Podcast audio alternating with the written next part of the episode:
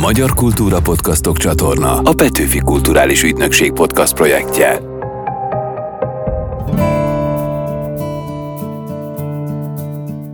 Ez a Talpig Magyar, ahogy a reformkor nyomot hagy, a Petőfi Emlékév hivatalos podcastje, én Rédl Ádám vagyok. Ebben az epizódban Petőfi kultuszát kutatjuk az utolsó napjától kezdve azon a bizonyos körtefánát egészen a halálát megjövendölő verséig. Megvizsgáljuk, meddig tart a legenda, és hol kezdődik a valóság. Az biztos, hogy az utolsó napját az erdélyi székelykeresztúron töltötte. De verset is írt volna ott? Sehol nincsen bizonyítéka annak, hogy verset írt. Petőfi körtefáján keresztül megismerjük a tündérkerteket, amik közösségeket teremtenek, egyúttal gyümölcsöző gyógyírt jelentenek egy mai szükségre. Egy nép addig marad meg, amíg a kultúráját meg tudja őrizni. Most a magyar kultúra nagyon nagy veszélyben van. Végül részt veszünk egy rendhagyó irodalomórán is, ahol az Egy gondolat bánt engemet című verset elemezzük. Nem Petőfi Sándor szeretne meghalni, hanem, hanem ennek a versnek az énje. Iratkozzatok fel a csatornánkra, most pedig kezdődjön a mítoszvadászat. Idén is felidézik Petőfi Sándor utolsó vacsoráját az erdélyi Székely keresztúron, ahol a korabeli feljegyzések szerint egy helyi földbirtokos látta vendégül a költőt halálának előestéjén. A gyárfás kúriában felszolgált menü teljes és túros puliszkából állt, ami állítólag annyira ízlett Petőfinek, hogy hálából verset írt a házigazda lányának emlékkönyvébe. Az 1849. július 30-ai eseményekről a keresztúriak minden évben megemlékeznek, és ápolják Petőfi kultuszát. A vonalban Sándor Zsigmond Ibolya, a helyi Molnár István Múzeum igazgatója. Üdvözöllek, szia! Szeretettel üdvözöllek én is, és minden hallgatót innen Székelykeresztúrról. A feljegyzésekből kiderül, hogy Petőfit ekkor már sztárként kezelték és körbe rajongták. Kicsit úgy érzem, hogy amikor ő BEM tábornokkal megérkezett, az olyan, mint Aladin bevonulása Agrabába, amikor megy a szultához. Hogy nézett ki ez a napja? Mi történt ebben a 14 órában? Petőfi Sándor Marosvásárhelyről indult Székely keresztúr irányába, 1849. július 30-án reggel, és tudjuk, hogy a keresztúra befutó szekerek egyike utolsók között érkezett, ugye elsőként bemtábornok érkezett, és úgy sorba gyalokai törzskari százados szekerén utazott, egy kóberes hmm. szekéren Petőfi.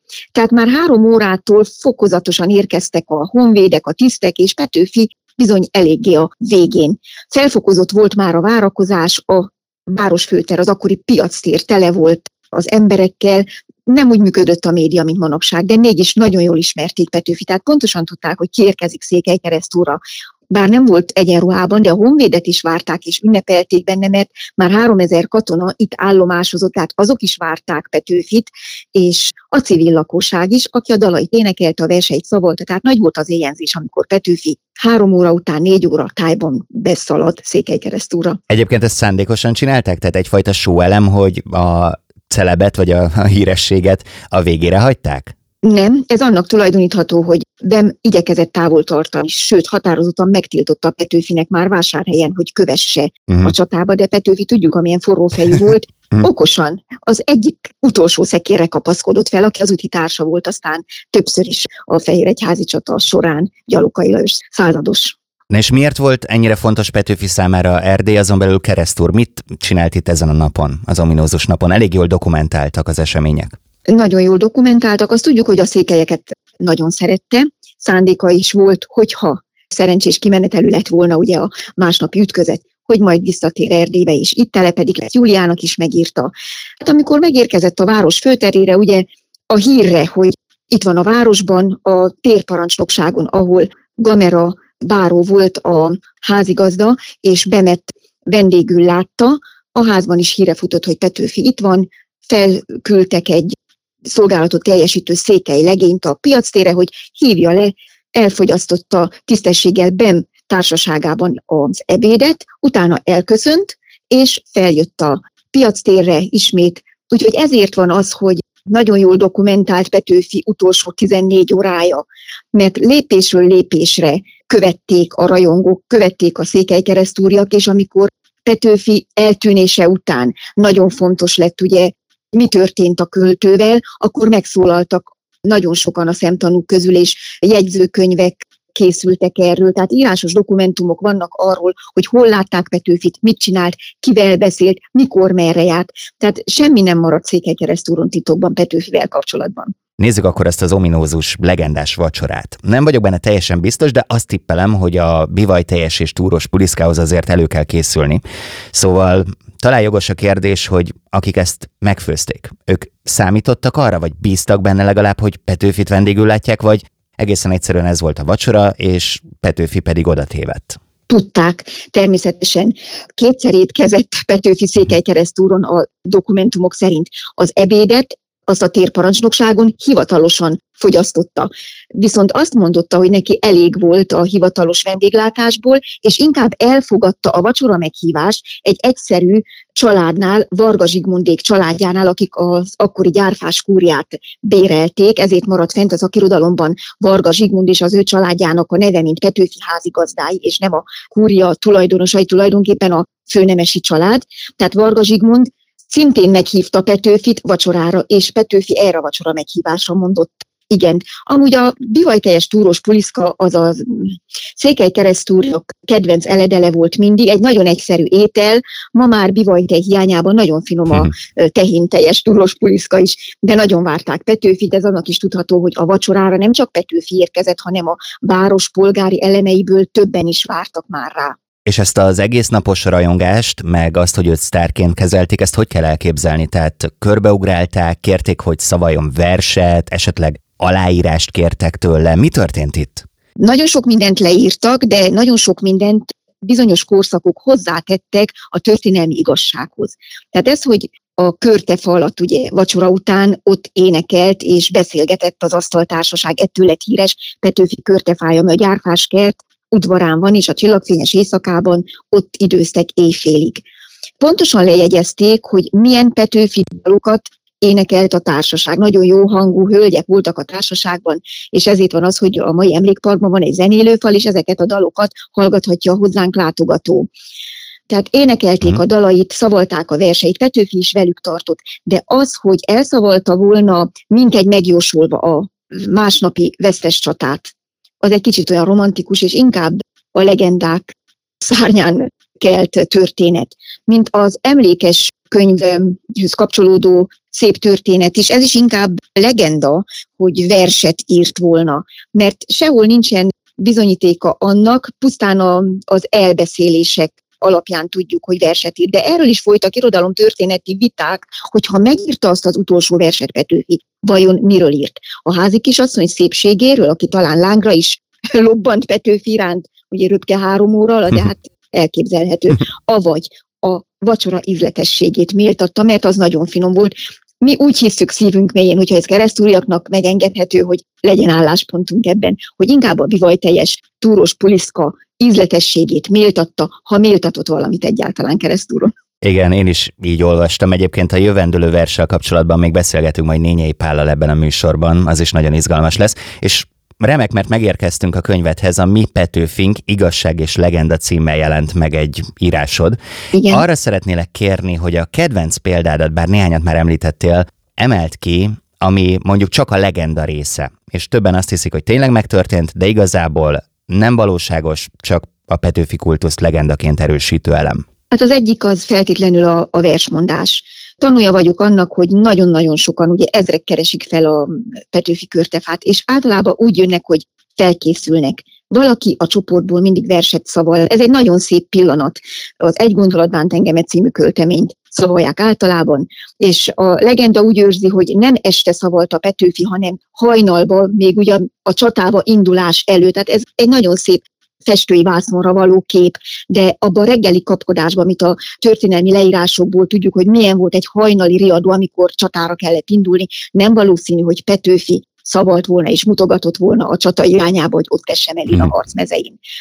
Ez az egyik legendai történet. A verse tovább nem térek ki, viszont keresztúron van egy legendai sír. Itt van Petőfi, egyetlen legendai sírja, amin sírkő is áll, és írja rajta hmm. Petőfi 1849, ugye az eltűnés halál időpontja, illetve az újratemetés időpontja. Hát ez egy olyan unikum, amit keresztúrnak most már több mint száz éve, hogy meg kell tartani. nem véletlenül újítottuk fel a tavaly a sírhoz vezető ösvényt, ugye a városi temetőben található, mert azt is nagyon sokan felkeresik. Bizonyítottan nem Petőfi nyugszik a sírban, de a legenda mindmáig él, és tudjuk, hogy mhm.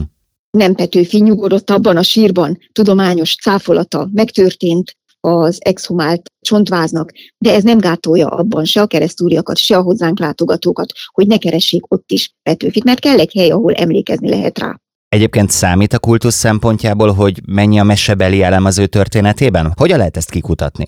Jól külön választható. Azért ugye ismerjük a, a helytörténeti vonatkozásait a dolognak. Nagyon jó helyismerőnek kell lenni ahhoz, hogy pontosan ki tudjuk szőrni, nem csak Petőfi esetében, más történetek esetében is, hogy mi lehet a valóság, és mi az, amit a keresztúri narratíva hozzátett. Konkrétan tudom azt, hogy a Székely keresztúron évről évre nagyon komoly megemlékezéseket tartotok. Nagyon vágyom arra, hogy egyszer egyet én is meglátogathassak. Szeretettel várunk. Köszönöm szépen. De mit jelent a kultusz ma Székely keresztúron? Milyen a mi Petőfink? Nagyon élő. Keresztúron a Petőfi kultusz mondhatom, hogy nagyon élő. Ez az utóbbi időben egy kicsit mesterségesen is generált, mert ma már tényleg nincsenek olyan Petőfi rajongó családok, akik még voltak mondjuk a két világháború közötti időben, hogy egy kicsit távolodjunk ugye történeti időben, amikor még éltek olyan személyek, akik elmondhatták, hogy az én nagyapám látta, vagy az én hm. dédnagyapám ezt és azt mesélte. Mindenkinek megvolt a saját Petőfie. A legtöbb székelykeresztúri családnak, aki valamilyen kapcsolatba került, vagy bennel, vagy bárkivel, aki ugye hőse volt, egy domokos ennek a utolsó néhány órának.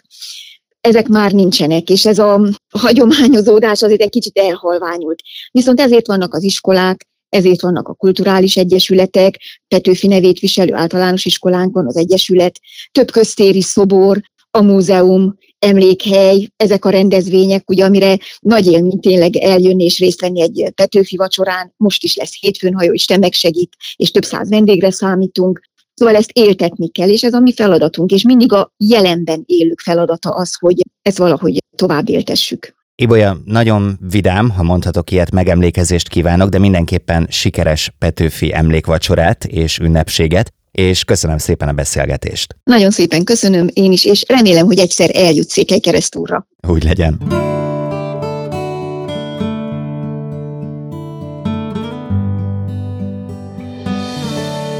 A hagyomány szerint Petőfi Sándor utolsó estéjét a Székelykeresztúri gyárfás kúria kertjében egy terebélyes körtefa alatt töltötte, majd másnap elindult a csatába, ahonnan többé nem tért vissza. S bár az öreg tanú, ami állítólag utoljára látta verset írni a költőt, kipusztult, utódai köszönik, kitűnően érzik magukat, termő ágaikat Kovács Gyula pomológus gyűjtötte be, majd juttatta el a Magyar Kultúráért Alapítványhoz, amely márciusban felhívást tett közzé az eredeti fáról újra szaporított oltványokkal kapcsolatban.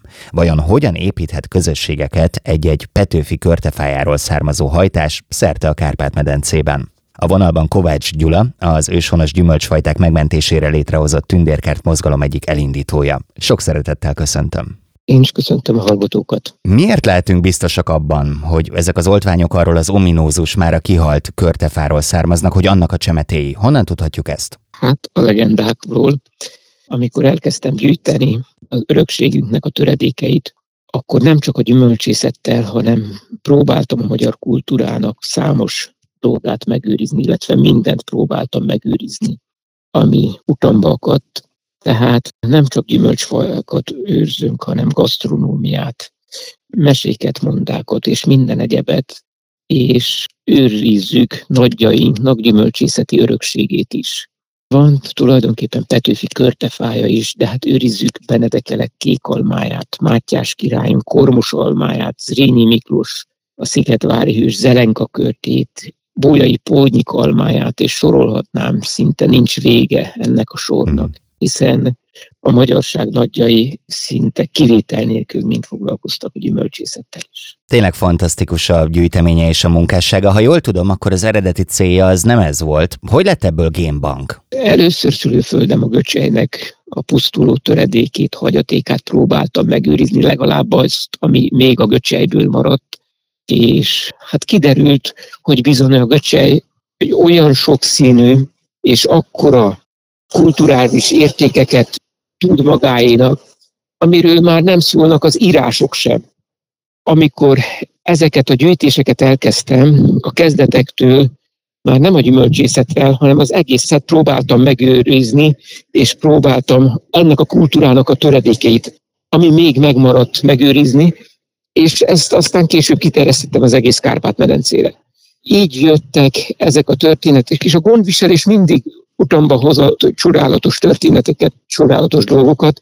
Így volt Petőfi Körtefájával kapcsolatban is, hiszen akkor éppen Erdélybe, Székely keresztúr térségébe gyűjtöttem, és barátom ott ismertetett össze a keresztúri liceum igazgatójával, aki annak idején még a mostani körtefát ültette, ami most ott van. Sajnos már igazgató úr sincs az élők sorába, de akkor ő segített, mert ő hallomásból még tudta, hogy egy székely atyafi valamikor régen, réges-régen, a 900-as évek elején még oltott ebből a eredeti Petőfi körtefájából, hiszen az eredeti fa elpusztult. És sikerült megtalálnunk ennek a székely embernek a hugát, aki akkor 98 éves volt. És ő még meg tudta mutatni az eredeti fát, tehát azt a fát, amit még az ő bátyja oltott, ennek köszönhető, hogy megmaradt számunkra Petőfi körtefájának az utódja. Csak hogy érzékeltessük, hogy mekkora az öngyűjteménye, úgy tudom, hogy Európa legnagyobb egy nemzethez kötődő gyümölcsgyűjteményét hozta létre. Ez mit akar? Nagyjából hány gyümölcsfa van itt? Hát ez több mint három és fél ezer fajta, és durván körülbelül ugyanennyi változat. Azt a mindenit. Ezt hogy bírja erővel? Nyilván ezeket gondozni sokan vannak? Hát nem, a család. Tehát a fiaim, három fiam, és jó magam, illetve hát a feleségem pedig elvisel bennünket, mert hát ez bizony nem egyszerű. Hát egy olyan egyedülálló, de ebben nem az tulajdonképpen az igazán nagy értéket én nem annak tartom elsősorban, hogy összegyűjtöttünk három és fél ezer fajtát, hanem azért ezek többé-kevésbé őrizzük ennek a gasztronómiai emlékét, a népi gyógyászathoz kötődő dolgait, a kultúrához kapcsolódó dolgait, és tulajdonképpen egy összetett dolog. Tehát nem csak a gyümölcs, hanem maga a magyar kultúráról van itt szó. Ha már előjöttek a történetek, akkor elmondom, hogy a Magyar Kultúra Alapítványjal együttműködésben létrehozott pályázat rengeteg gyümölcsöt hoz. Például Tuzséron, mert ott a lónyaiak révén már korábban Amerikába is eljutott a tuzséri alma a két világháború között, de a század második felében az almafajtáknak létesítettek egy tündérkertet, és ide pályázati nyereményként Petőfi körtefájának oltványa is bekerült. A másik kedvencem az Magyar Polány, ugye ez a hely az, amiről azt szokták mondani, hogy a Bakony legszebb faluja, de a tornácos parasztházairól és a kálváriájáról is ismert lehet. Itt a polgármester a tavalyi esztendőben egy tündérkertet hozott létre, Kovács Gyula gémbankjából, így most lelkesen csatlakoztak ők is a Petőfi Körtefája programhoz, sőt, a polgármester éppen egy ilyen gasztrotörténetet emelt be a közösbe, mert hogy egy igazi magyar polányi süteményreceptet közkincsétett. Szóval rengeteg izgalmas és érdekes történet van, és hogyha ez részletesebben is érdekel titeket, akkor érdemes körbenéznetek a tündérpajta.kultúra.hu oldalon. Ami nekem még szemet szúrt, hogy azt olvastam, hogy többek között Petőfi körtefáját Kovács Gyula oltotta be újra ez mit jelent? Ez hogy történik? Mi az, hogy újra? Tehát a, az eredeti körtefának az utódját, az beoltotta a székely atyafi. Uh-huh. És ott az már egy nagy fa, évszázados nagy fa, és ebből gyűjtöttem oltó ágakat, oltó gajakat, és ezeket oltom be vad alanyra.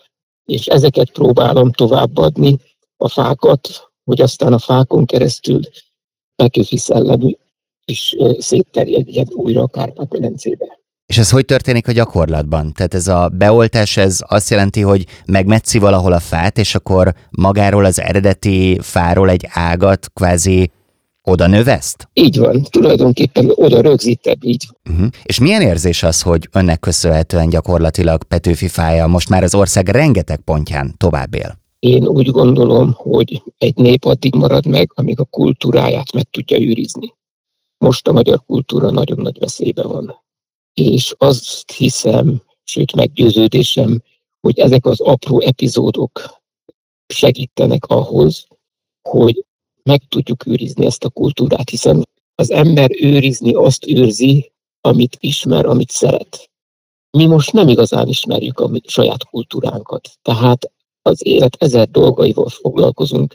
Rengeteg olyan hatás özönlik ránk, ami nem feltétlen a mi kultúránk megőrzésének a fontosságát helyezi előtérbe, pedig ennél fontosabb nincsen.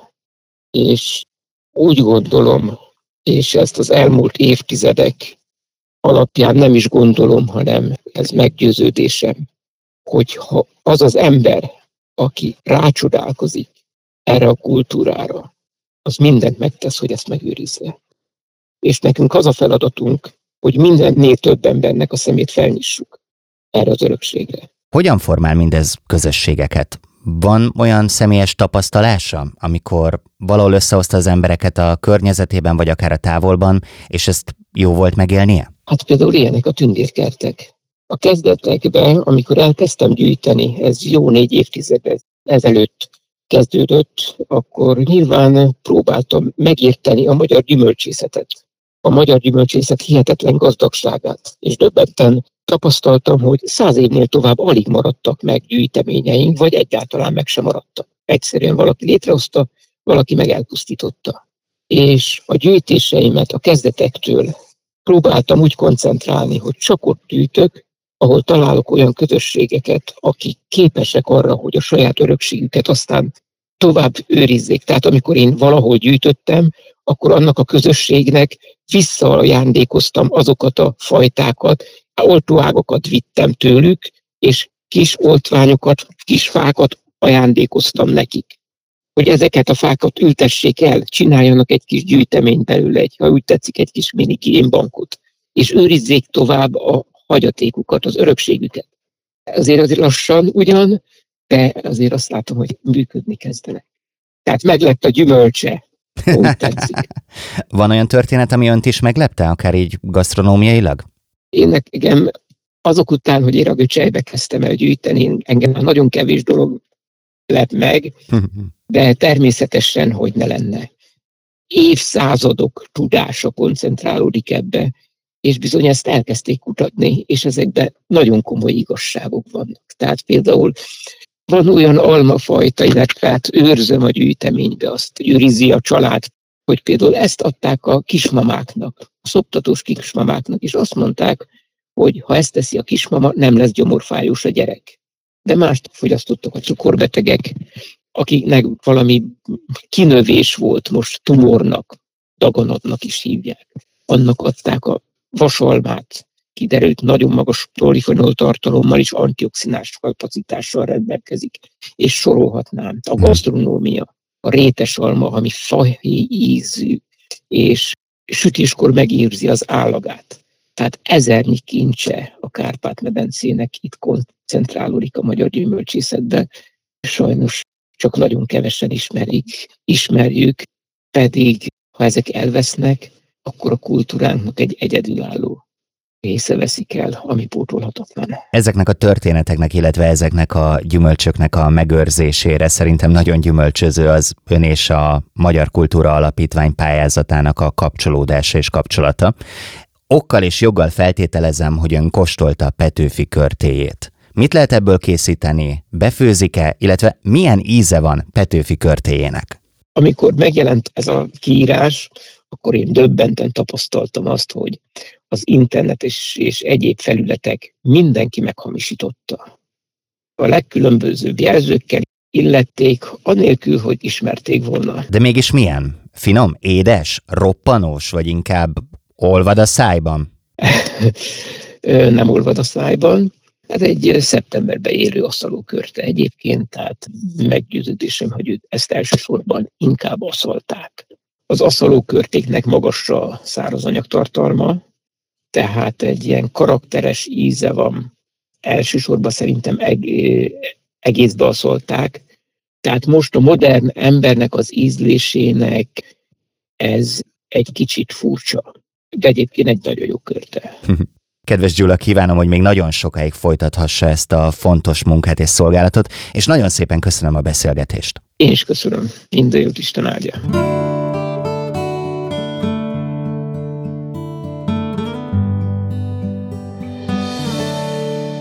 Hol ünnepélyes, lassú gyászzenével és fátyolos zászlók kíséretével a hősöket egy közös sírnak adják. Jövendölte meg Petőfi saját halálát és temetését az 1846. decemberében született Egy gondolat bánt engemet című versében. Hiteles bizonyíték ugyan nincs rá, de a legenda szerint ezt a verset szavalta el utolsó napjának reggelén, a Székelykeresztúri gyárfás kúria kertjében a körtefa alatt, mielőtt útnak indult volna a honvédekkel a Segesvári csatába. A látomás vagy jövendőlés versről Nényei Pál íróval, magyar szakos beszélgetek. Szia, üdvözöllek a stúdióban. Szervusz. Értem én, hogy jövendőlés vers és profétai látnoki költő szerep, de szerinted ez mennyire jött be, már hogy a jóslat, mennyire volt valóban, valójában dicső Petőfi halála? Hát erre azért az a válasz, hogy nem tudjuk pontosan, hogy halt meg. Meg az a másik, hogy kérdés, hogy egy harcmezőn, amikor az ember nem egyenruhában kim van, és ott járkál, már bocsánat a szóért, akkor ebből lehet-e hősi halál. Tehát azért ott a, ebben a csatában, amit tudunk, hát Petőfi Sándor nem feltétlenül harcolófélként vett részt. Egyébként szerinted ezt a verset ő mennyire gondolta ténylegesen komolyan, vagy mennyire volt úgymond egy ilyen presztízs vers, amivel a saját képét építette magáról? Hát én, én egyáltalán ebben, hogy, hogy jóslat, meg profétai, meg ilyesmilyen, ezekkel eléggé vitatkozom. Tehát, hogy az ember megnézi a Petőfi életművet, tele van ilyen, ilyen halálvágyós versekkel. Van ez a Sivatag kronája című versenyben ez, hogy nem akar lassan meghalni, hanem hirtelen egy villámcsapás végezzen vele. Tehát ezek olyan motivumok, amik végig megvannak a, a költészetében, és ebből kiolvasni azt, hogy ő megjósolta a saját halálát, hát ebből csak annyi, hogy, hogy az ember meg tudja jósolni, hogy meg fog halni. De hogy az, hogy hogy, hogy fog meghalni, ez, egy, ez azt hiszem, hogy ez már ilyen legendagyártás inkább, mint, mint versolvasás. Az, hogy itt a saját nimbuszát építette, vagy a saját arcképét festette a versekkel, ez időről időre előjön a Petőfiről való közbeszédben, meg a szakirodalomban is. El tudom képzelni. Hát tehát az, hogy, az, hogy én inkább azt mondom, hogy ez a, ez a motivum, ez a, az elpusztulás, a halálvágynak ez a drámaisága, ez az életműnek egy eléggé, eléggé jellemző fordulata. Érdekes egyébként ez a nimbusz építés, amit mondtál. Lépjünk túl azon a borzasztó kérdésen, amit egyébként fel sem teszek, hogy mit gondolt a költő, de egy verselemzésnél nyilván vannak alapszabályok, a kontextus ismerete, akár az, hogy akkoriban egy kifejezés mit jelentett, a ritmusképlet, a versszabályok, de ezen felül engem mindig foglalkoztatott, hogy egy verselemzésnél úgy általában van olyan, hogy rossz vélemény? Vagy, vagy mindenkinek jelenthet mást és mást egy költemény? A verselemzés meg a versolvasásnak van egy olyan alap, tehát egy olyan alaptevékenység van, ami, ami szerintem minden vitán felül áll. Tehát, hogy az, hogy a szavak jelentése, micsoda a versforma, a metaforák, a kibontható metaforáknak a sora, ezeket azért szerintem ezen kár vitatkozni. Én őszintén szólva a vélemény fétist, vagy az ilyen vélemény szent cséget nem annyira szeretem, vagy nem tartom jónak. Tehát ha az irodalomolvasásban a vélemény, az olvasói vélemény, meg az olvasói tetszés, az egy olyan, olyan dolog, ami nagyon érdekes annak, akinek a véleménye van, de a vershez nem feltétlenül szükséges, hogy a véleményünket rátegyük. És gondolom az lenne ideális, hogy ezeket az alapvető ismereteket sikerülne átadni. Én visszavedlettem diákba az irodalom tankönyv 10 vagy tizedikeseknek című kiadvány segítségével, aminek az egyik tananyag fejlesztője volt el, és ebben szerepel egy elemzés is erről az Egy gondolat bánt engemet című versről. Ezt ugyan nem te írtad, de érdekes volt nézni, hogy milyen egy hivatalos elemzés mondjuk egy ilyen tankönyvben. Most játszunk egy játékot. Én vagyok a diákod, és az a feladatod, hogy kezdődik az óra, engem vezetni kéne abban, hogy egy jó elemzést írjak erről a versről. Hogyan kezded? Becsöngettek. Most akkor csak ketten vagyunk az órán. Hát Tehát szerintem igen, ez egy ilyen privát óra, vagy egy büntetés óra. neked, vagy Aha, nekem, nem tudom, igen, de ketten igen. vagyunk. Hát először is szerintem a, avval valakinek kezdeni, hogy a, hogy a verset elolvassuk először is. Oké, okay, itt van a kezemben, én olvasom, vagy te olvasod, hát hangosan hát, olvassuk, vagy magamban olvas, te végül ez egy podcast, úgyhogy most akkor eljátszhatjuk, hogy... Jó, hát nem fogom végig olvasni, igen, mert igen, nyilván igen. sokáig tart. Igen, akkor egy gondolatban tengemet igen. ágyban párnál közt halni meg, ugye? Lassan hervadni el, mint a virág. Na most akkor itt a, a, legelső kérdés, amit föl kell tenni, hogy ki az én. Tehát ez, ez legfontosabb kérdés. Ugye most verselemzés, meg egyáltalán versekről való beszéd, irodalmi művekről való beszédben az ént, az költői énnek nevezünk. Uh-huh. Tehát nem mondhatjuk rá azt, hogy Petőfi Sándor mit akart.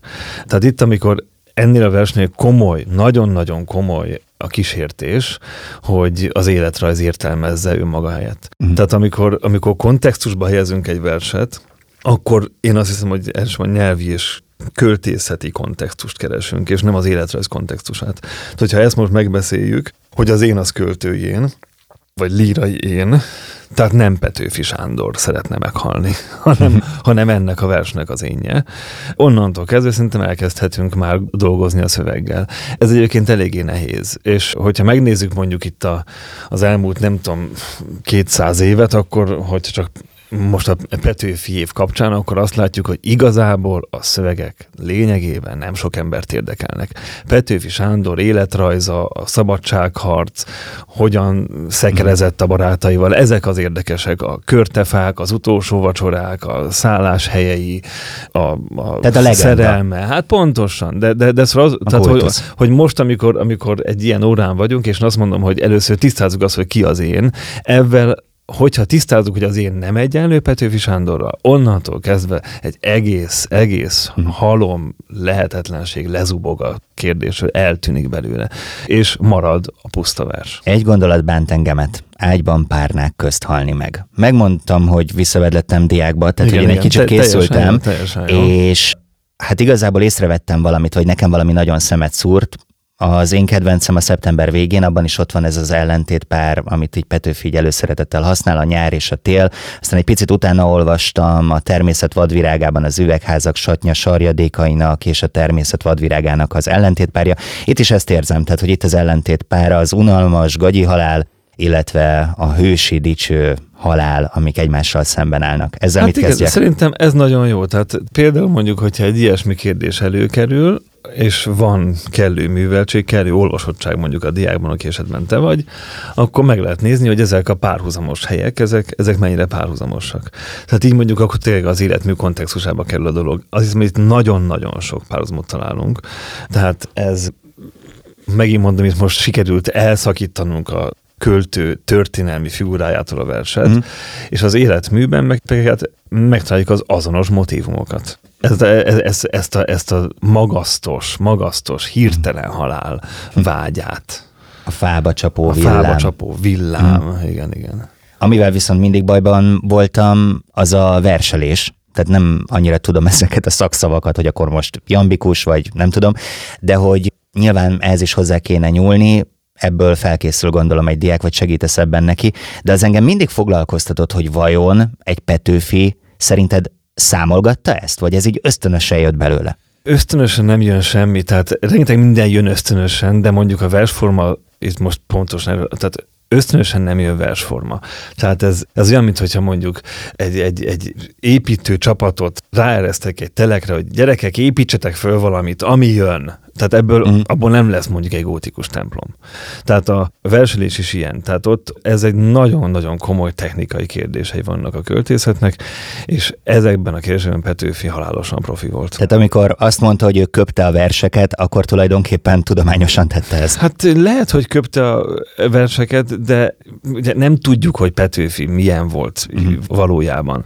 De ezt a fajta pontosságot köpni nagyon nehéz. Tehát ezek majdnem minden köl költő esetében a legenda gyártásnak az eszközei, hogy ő csak leült, aztán oda, oda rittyentette 84 hexameteres valami. Tehát ez, ez, ez nem létezik. Ugye ez a irgalom édesanyám, mama nézi, hogy kész ez a vers, és ugye van ez a József Attila megállt, amikor a Vergilius kínoszta az apja, hogy neves, és pedig hexameterben kért irgalmat az őtverő apjától. Ezek, ezek a legendának a pontja inkább, mint a komoly, mondjuk, mondjuk mérnöki probléma egy vers összerakása most nem károsztatlak arra, hogy osztályoz le, de nyilván ezt a verset rengeteg mindenkivel elemezted már az iskolában, tehát rengeteg diákkal ezt végignéztétek, végigbeszéltétek. Ennyi idő után meg tudott még bárki lepni? Tehát vett bárki észre benne olyat, ami, hát mondjuk azt, előtted is addig titok volt? Annyit mondhatok én, hogy ez a vers az én élményeim szerint nem Petőfinek a legjobban sikerült műve. Uh-huh. És ezt onnan lehet tudni, hogy, hogy a, a legjobb Petőfi műveknél meg lehet lepni engem bármivel. Tehát, hogy sőt, minden egyes tanításkor újabb és újabb dolgok derülnek ki.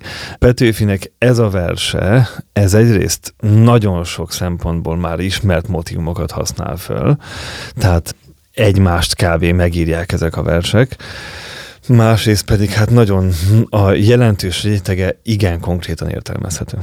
Pont úgy, mint ahogy most mi beszélgetünk egymással. Tehát, hogy ez, ez a mi beszélgetésünk azt hiszem, hogy nem, nem igényli, hogy valami komoly agymunkát végezzen utána a hallgató, hogy és újra megint meghallgassa, és újból meghallgassa, és akkor belemenjen az egyes elszólásba, nem tudom, mi, mi, mi én mindig tanulok tőled, amit most tanultam, hogy talán a legfontosabb az, hogy válasszuk szét a legendát a valóságtól, tehát hogy hol kezdődik a legenda és meddig tart a valóság, és ez a költői ilyen leválasztása is szerintem nagyon-nagyon fontos, úgyhogy meg sem kérdezem tőled, hogy szerinted elmondta aznap reggel a dolgot, vagy hát elmondta ez, a szöveget. Ez, ez teljesen mindegy. Pontosan ez lejött. Ez, ez, ez, ez, szerintem akkor lenne jó helyzetben mondjuk a költészetről való beszéd, hogyha ezek a kérdések föl sem merülnének. Tehát az, hogy, az, hogy Petőfi elmondta ezt a verset, tehát én nagyon-nagyon kevéssé hiszem, hogy ő egy csata előtt, vagy bárki meghallgatta volna. Persze minden lehet, tehát mindent el tudok képzelni, de, de megint mondom, a kérdés olyan szinten mellékes a költői életmű nagyságahoz képest. Szerintem az ő zsenialitásában az is benne van, hogy egyszerre vannak nagyon-nagyon rossz művei és nagyon jó művei. Tehát, hogy ez a, ez a szélsőséges, mondjuk úgy, hogy szabadság, ami az ő életművét jellemzi. Pali, nagyon szépen köszönöm a rögtönzött irodalomórát.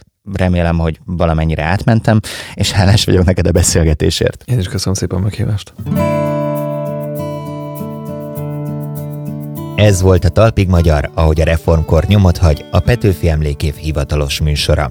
Hogy idézzem mai első vendégem záró gondolatát, Petőfi kultusza nagyon élő. Szerintem nem csak Székelykeresztúron. A mi küldetésünk, hogy ezt a legendát hétről hétre test közelbe hozzuk nektek. Ha tetszett a műsorunk, iratkozzatok fel ide a Magyar Kultúra Podcastok csatornára, hallgassátok meg a korábbi epizódjainkat, és figyeljetek az értesítéseket az új részekről. Még több reformkori érdekességért pedig látogassatok el a petőfi.hu-ra. Köszönöm a figyelmeteket kollégáim, a Talpig Magyarok, Sivák Péter, Csali Anna Mária, Péceli Dóri, Cakó Gergely és Szemők Bálin nevében. Várlak benneteket legközelebb is, Rédl Ádám vagyok. További jó podcast hallgatást kívánok! A Magyar Kultúra Podcastok csatorna a Petőfi Kulturális Ügynökség podcast projektje.